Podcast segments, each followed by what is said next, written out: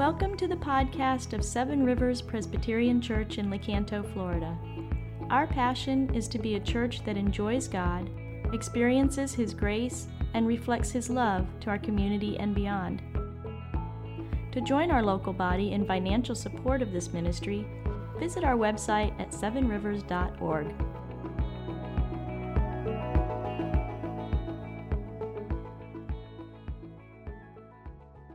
All right, so if you're willing and able, actually don't stand yet. I want to say something first before we read the passage.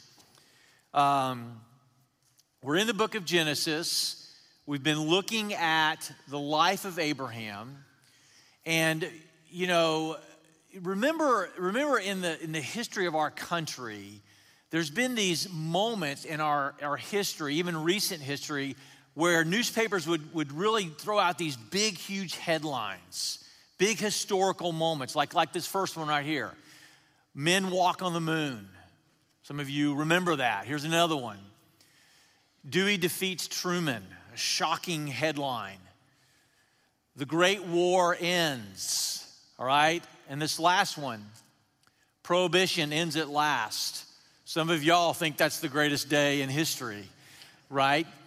Well, when you look at Abraham's life, what were the big headlines? Well, certainly when Isaac was born to these two very old people, there would have been a, if there was a newspaper, there would have been a headline that Sarah and Isaac finally have a son. And there would have been a picture of Abraham grinning really big, and, and he would have said to the reporter, This is the greatest day of my life.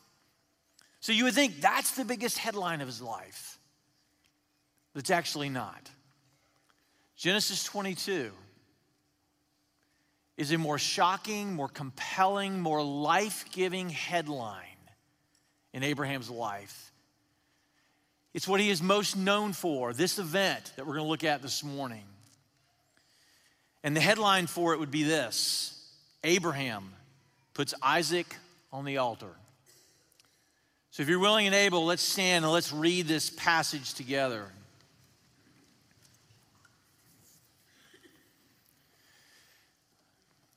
After these things, God tested Abraham. And he said to him, Abraham, and he said, Here I am. He said, Take your son, your only son Isaac, whom you love, and go to the land of Moriah and offer him there as a burnt offering on one of the mountains which I shall tell you. So Abraham rose early in the morning, saddled his donkey, took two of his young men with him, and his son Isaac and he cut the wood for the burnt offering. He arose and he went to the place of which God had told him. On the third day, Abraham lifted up his eyes. He saw the place from afar. And then Abraham said to the young men, Stay here with the donkey. I and the boy will go over there and worship and come again to you. And Abraham took the wood of the burnt offering and he laid it on Isaac, his son he took in his hand the fire and the knife, and they both went together. And Isaac said to his father, Abraham, My father. And he said, Here I am, my son. He said, Behold, the fire and the wood, but where is the lamb for the burnt offering? Abraham said, God will provide for himself the lamb for a burnt offering, my son. And so they went both of them together. And when they came to the place which God had told him, Abraham built an altar there. He laid the wood in order and he bound Isaac, his son, and laid him on the altar on top of the wood. Then Abraham reached out his hand. He took the knife to slaughter his son. But the angel of the Lord called to him from heaven and said, Abraham, Abraham.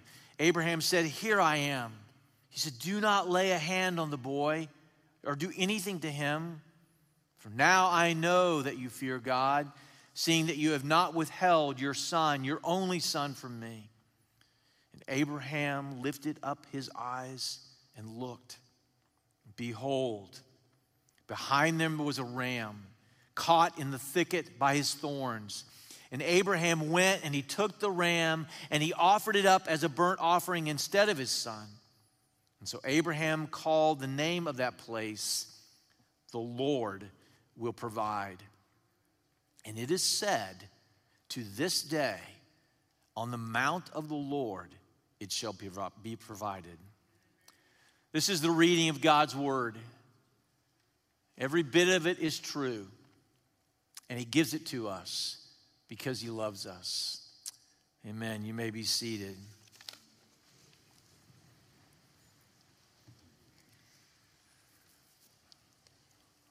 So, what's the worst thing? What's the worst thing that could happen to you? You know, we can think of all kinds of tragedies, right, to answer that question. But what if the worst thing that could happen to you was to get your deepest heart's desires? I mean, what if the worst thing that could happen to you is to get what you always wanted? I mean, we all know stories of people who win the lottery, right?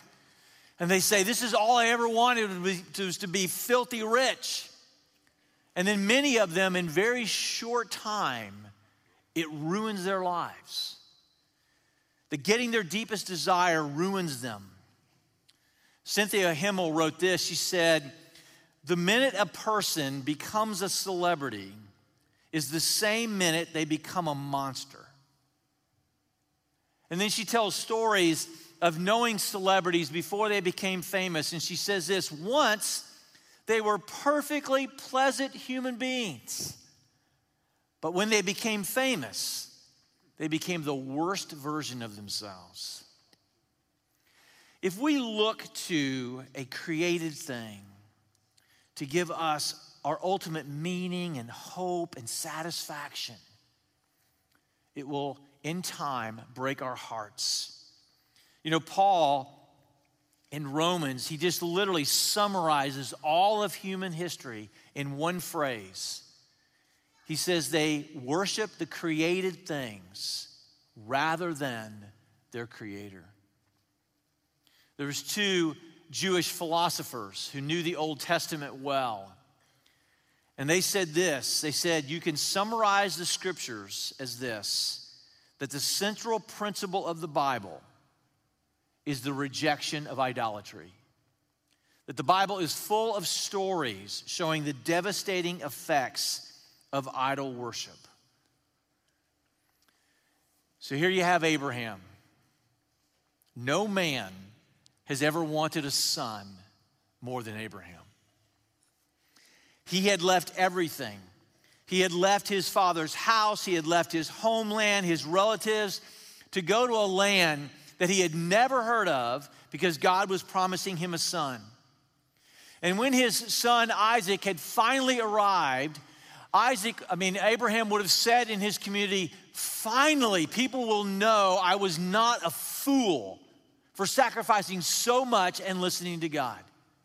Finally, I will have an heir, I will have a future, and I will have a claim because I will become the father of many nations. But now, the question for Abraham is Has he been doing all this waiting and all this sacrificing for God or for the boy? Was God just a means to an end? Did he love his creator? Or did he love the boy way more? The thing that he always wanted. We'll take your sermon outline. Let's, let's dig into this test. First, we see the call. The call. You know, if you read through Genesis 12 up to 21, you would think that the climax, the greatest triumph of Abraham's life is the birth of Isaac. That this is the climax of his faith and obedience. But that's not the case because in Genesis 22 it says this after all these things, so after everything, we're now coming to the climax of his life. After all of these things, God tested Abraham. This is the test take your son, your only son, whom you love, go to the land of Moriah, offer him there as a burnt offering on one of the mountains which I will show you. So, what is this test all about? It's an idolatry test. God is going deep, deep into Abraham, getting below the surface to the very deeper problems of the very heart of Abraham. And, and it's the ultimate test. Because Isaac, at this point, just means everything to Abraham, as God's call is making clear. In fact, in the original language, God doesn't even use the boy's name, Isaac. He just says, Your son, your only son, whom you love. And in this passage, the word son is used 10 times, emphasizing the meaning of it. Abraham's affection had become over the top adoration. You know, God wasn't saying to Abraham, You can't love your boy. No, that's not what he's saying. He's saying, You cannot love your son so much that he becomes an idol. This is what Tim Keller says. He says, Sin isn't only doing bad things, it is more fundamentally making good things into ultimate things. Sin is building your life and meaning on anything, even good things, more than on God. Whatever we build our life on will drive us, enslave us. Sin is primarily idolatry. You see, all of our sin, all of our problems are symptoms of a deeper problem. Underneath every external sin is an idol, a false God that is eclipsing our affection for God. You know, Martin Luther said this he said that really every sin, everything broken in our lives, can usually be traced back to just breaking the first commandment You shall have no other gods before me.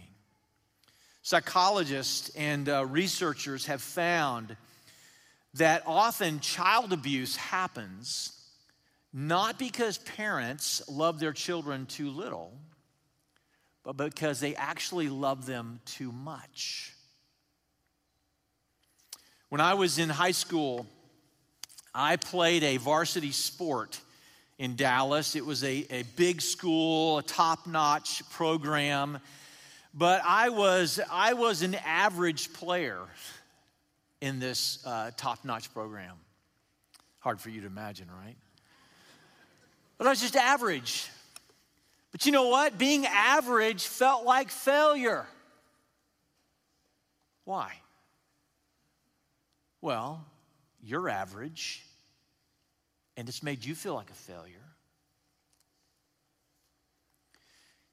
You know, average, your kids fill the middle of the bell curve. They're average, and it feels like failure. You want your kids to be all stars. You want them to be on the top uh, A list. You want them to get the best scholarship, go to the best colleges. But they're just average. And it feels like failure. Do you, do you, this is crazy, but do you realize that parents actually get mad at their kids for being average? You get frustrated with them?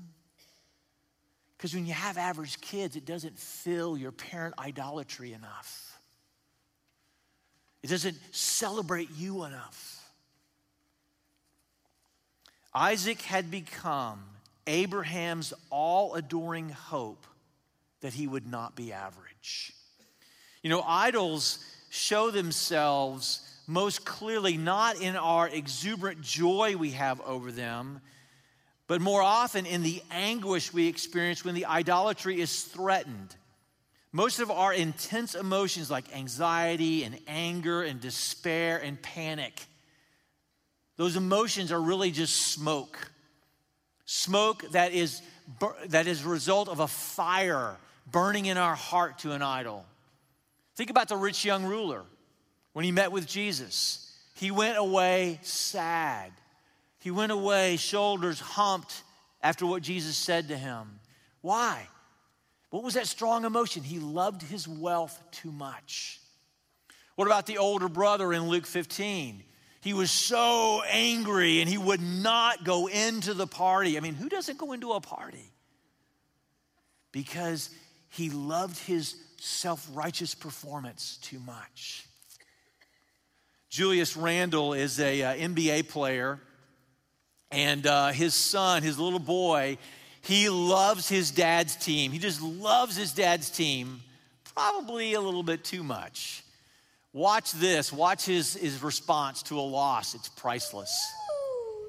Kai, it's just preseason. I don't care. It's preseason. There's still a chance. No, there's not. We have one more game left, and then we're gonna lose. They lost a preseason game. He's having a total meltdown. Okay? Hey, listen, he's just a boy, but it's a picture of our hearts. When our idols are threatened, our emotions are strong, we feel like everything's on the line. I was talking to a staff member this week, and uh, they said, So, what are you preaching on this week, Adam? And I told them, and uh, they began to relate parts of the story to me, and they were talking about how heart wrenching and how difficult it must have been for Isaac to, for Abraham to put his beloved son on the altar. And then they said this I am so glad God does not ask me to do that. And I said, Actually, that's exactly what God asked you to do. Let's look at the horror of the test, still in point one. Now, when many people over the years read Genesis 22, understandably so, they have major objections. I mean, how can you not? This is a shocking story. Some express outrage and they say, I cannot believe in a God who is bloodthirsty. I cannot believe in a God who, who asks for human sacrifice. Many people see this as absurd, that it's completely irrational. In fact, the intellectual atheist of our day, they rage against this story. They point to this one story as evidence that religion is completely evil. Yet, when you look at Abraham here, you would think that he himself would be raging against this command. You would expect him to argue with God, to make excuses, to go round and round with God about how unreasonable this is. Now, remember Sodom and Gomorrah? Remember that? When God was going to bring judgment on those cities, and Abraham argues with God about it. He goes to God pleading with him saying, Don't do this. He says, he says, If there's 50 people righteous, would you please not do it? Okay, let's just say there's 25. Okay, okay, God, let's just say there's one. He just goes back, he argues with God. But here, he does not utter a peep.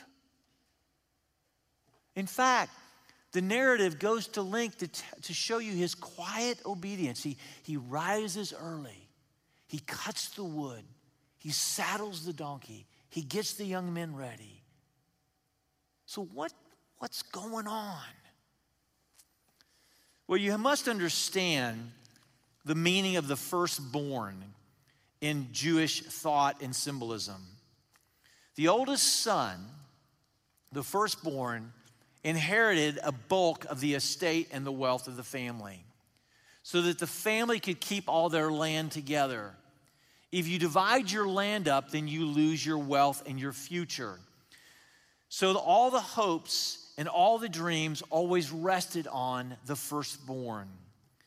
And the Bible also repeatedly states that because of Israel's sinfulness, the lives of the firstborn were automatically forfeited, though they might be redeemed through regular sacrifice. You remember when God brought judgment on Egypt? for uh, enslaving the Israelites? What was God's ultimate punishment over Egypt? He took the lives of the firstborn. The firstborn lives were forfeited because of the sins of the family. Why? Well, because the firstborn was the family. So when God told the Israelites that the firstborn belonged to him unless ransomed, he was saying in the most vivid way possible that every family owes a debt of sin. Just like you know it. You know that you justly deserve God's displeasure. So the command here would have been excruciating and overwhelmingly hard for Abraham, but it would not have been irrational. Because after all, God didn't tell Abraham, hey, go murder your son. Just walk in the tent and kill him. That's not what he told him. He said, offer your son as a burnt offering. God was calling in Abraham's debt. Isaac was to die for the sins of the family. Now, some look at Genesis 22 and they say this oh, Would you just look at Abraham's stellar obedience? I mean, he is so faithful. He is so holy. He is, I mean, look how he just obeys God in the midst of this hard command. I mean, you know what? We should all just be more like Abraham. That is not what this passage is showing us. Abraham is obeying because he is a sinner whose debt has just been called in. Second, let's look at the questions. Every test has questions, right? You know, there's always questions with a test. So this week, Ray was doing chapel with the little kids, you know, little tiny kids, their feet don't even touch the floor. And he's standing up here doing chapel with the kids, and he had a question for them, and he asked them the question. And of course, every little kid does what? They raise their hand oh, oh, oh, oh, oh, call me, oh, oh, oh, oh. So Ray starts calling on the kids. And not only did they not know the answer, they couldn't remember the question.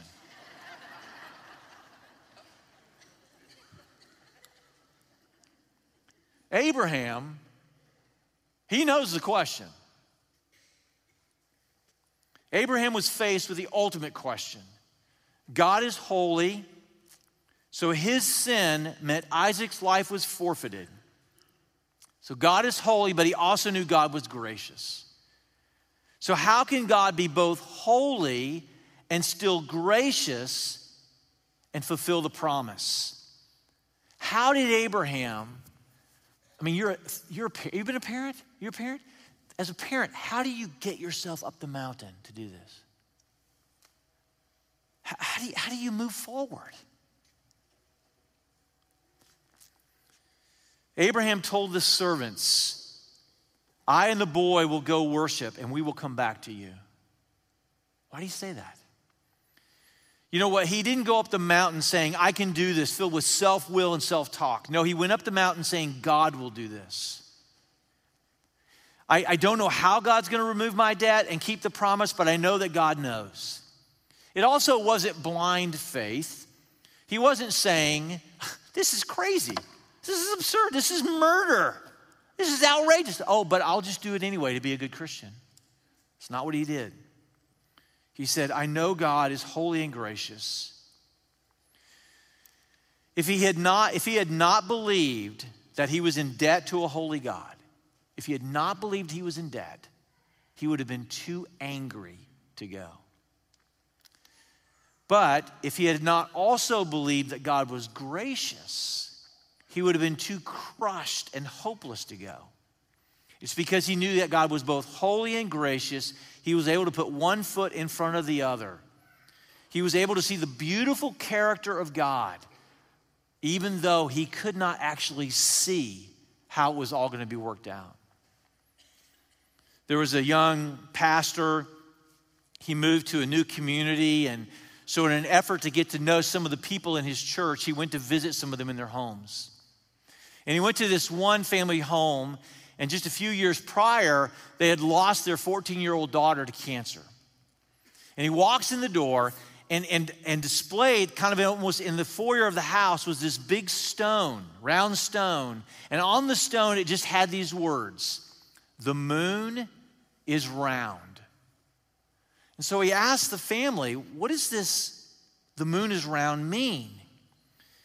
And they told him that during their daughter's struggle and battle with cancer, she kept a little journal. And in the journal, she had uh, hymns written in there and Bible verses written in there. And they found on an index card, as the bookmark, these words The moon is round. And they didn't know what it meant. So they paged through her journal to try to figure out what these words meant. And what they came to understand was this When it is dark, and you can only see a, just a sliver of light of the moon. Or when it is overcast and you can't even see the moon at all, what does everybody know? The moon is round. And when she was in the darkness and the pain of her cancer, and, and when she didn't know all the answers to the why, she knew that God was good. She knew that God was gracious and she, He would be good to her, that the moon was round. Abraham moved forward because he knew God's character. And then in verse 9, the, the, the, passage slows down a little bit. The narrative slows down. It says, It came to the place where God told him. Abraham built the altar. He, he put the wood on there. He bound his son. He laid him on the altar on top of the wood. Can you imagine being a parent? You know, Abraham is shaking, he's dripping sweat. The passage says he raises the knife to slaughter his son, and a voice from heaven shouts, Abraham, stop. Do not lay a hand on your boy, for now I know you fear God, seeing, you seeing that you have not withheld your son, your only son, from me. So, what's this all about? Well, it's about God's question. God's question is revealed in his answer. He says, Now I know that you love me more than anything in the world. Now, God knew that Abraham loved him. But he was putting Abraham in the furnace to bring his love to come forth as gold. If God had not intervened in Abraham's idolatrous love for his son, it would have brought destruction in their lives. Idols always grow to the point of enslavement until they bring disaster. And Isaac, as an idol, promised Abraham greatness, the father of many nations.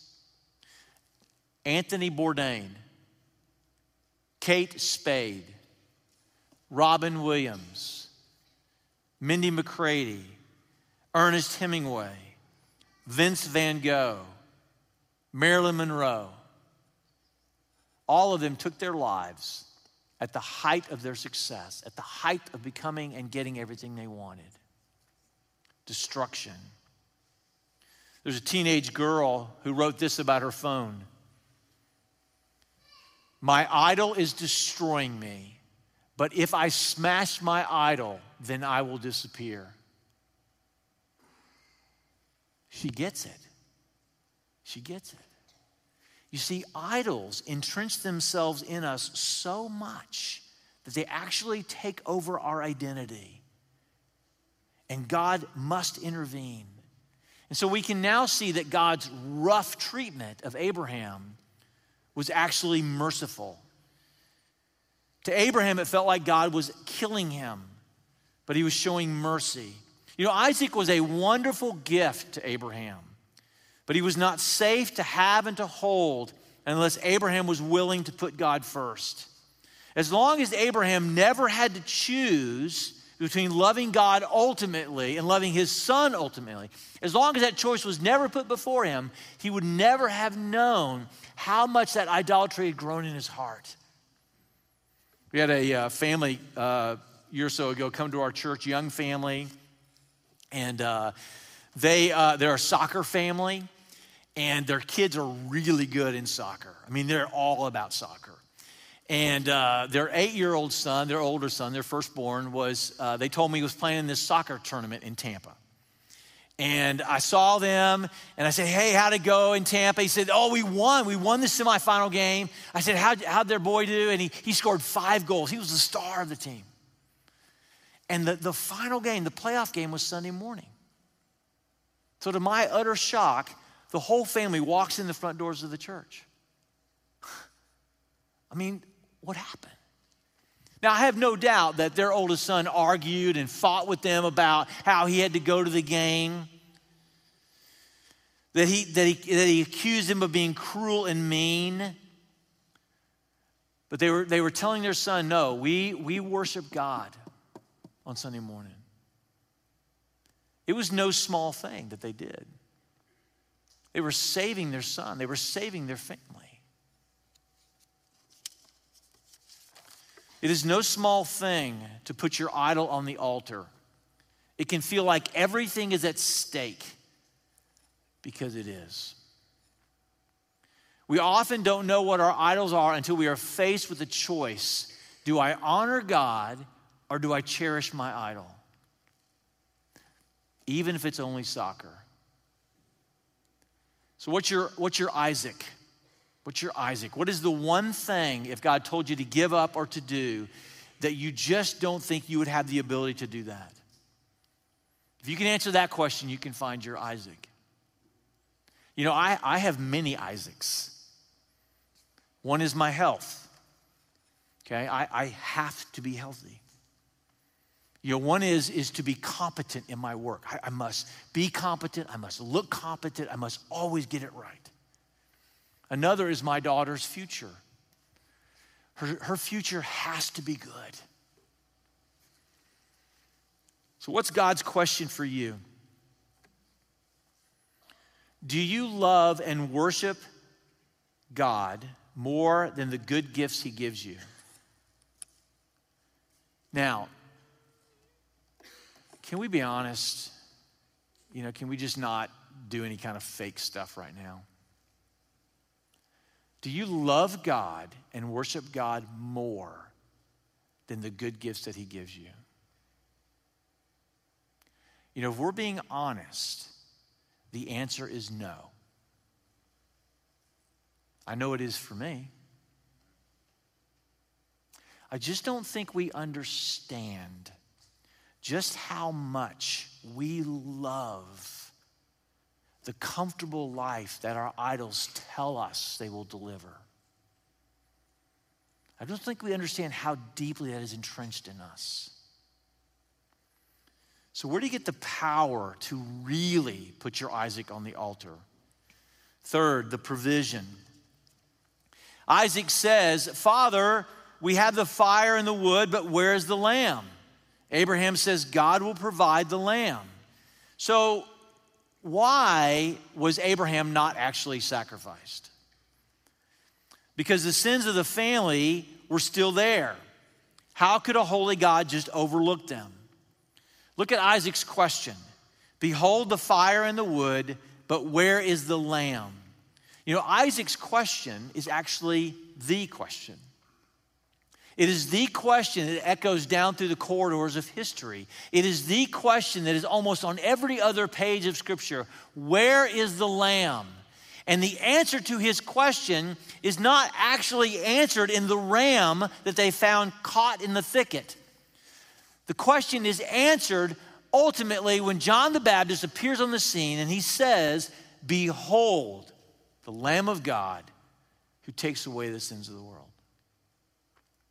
You see, years later, in those same mountains that Abraham and Isaac climbed, there was another firstborn son who was stretched out on the wood to die.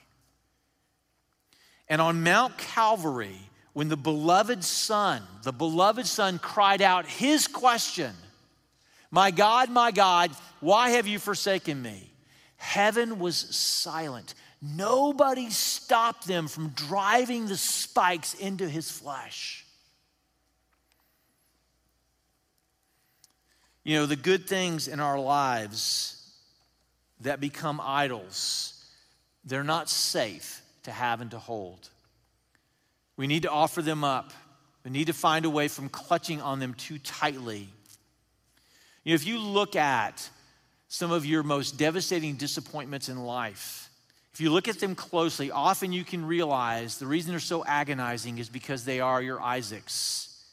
The most painful times in our lives are when our idols are threatened or removed. And we often respond strongly with bitterness or anger or anxiety or, or giving up on everything. Or we can walk into the mountains saying, God, I know you're calling me to live without something that is so dear to me. But if I have you, then I really do have all the wealth, the security, and love that I can ever need, and it will never be taken away from me. You know, you don't really know that Jesus is all you need until it's all you have. Tim Keller writes this He says, Many if not most, of our counterfeit gods can remain in our lives once we have demoted them below God. Then they won't control us and bedevil us with anxiety, pride, anger, and drivenness. Nevertheless, we must not make the mistake of thinking that this story means all we have to do is to be willing, willing to part with our idols rather than actually leave them behind.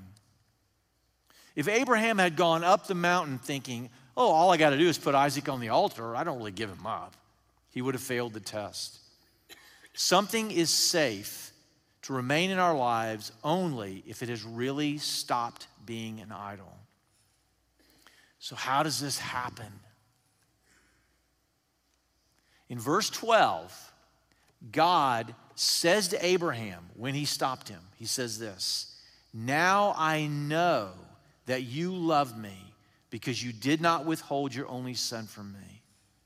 So, how do you remove idols? We look at Jesus on the cross and we say back to God what God had said to Abraham. We look at Jesus and we say, Father, I see Jesus on the cross for me. Now I know that you really love me, for you have not withheld your only son from me. Now, we, uh, we started with the newspaper, didn't we? Well, let's end with the newspaper. I have a picture of this newspaper cut out on my phone. I don't really remember where I got it, but it's about a girl named Alice who was a camp counselor. Look what it says. At one point, Alice was working at a camp for children with genetic disorders. She wondered how one child, Elle, could be so cheerful even though she neither grew nor could digest food. Then she saw a letter from Elle's mother. If God had given us all the children in the world to choose from, Elle, we would have only chosen you. Alice pulled aside Trillian. Quick, read this. It's the secret of life.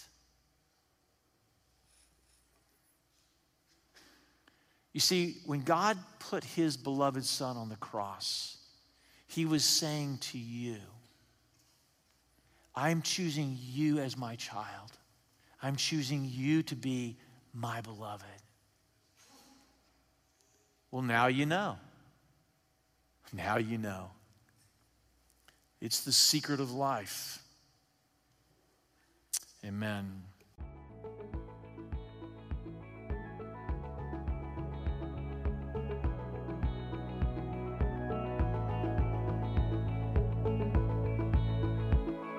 Thank you for listening to our podcast. If you would like more information or would like to help support the local body of Seven Rivers, please visit our website at sevenrivers.org.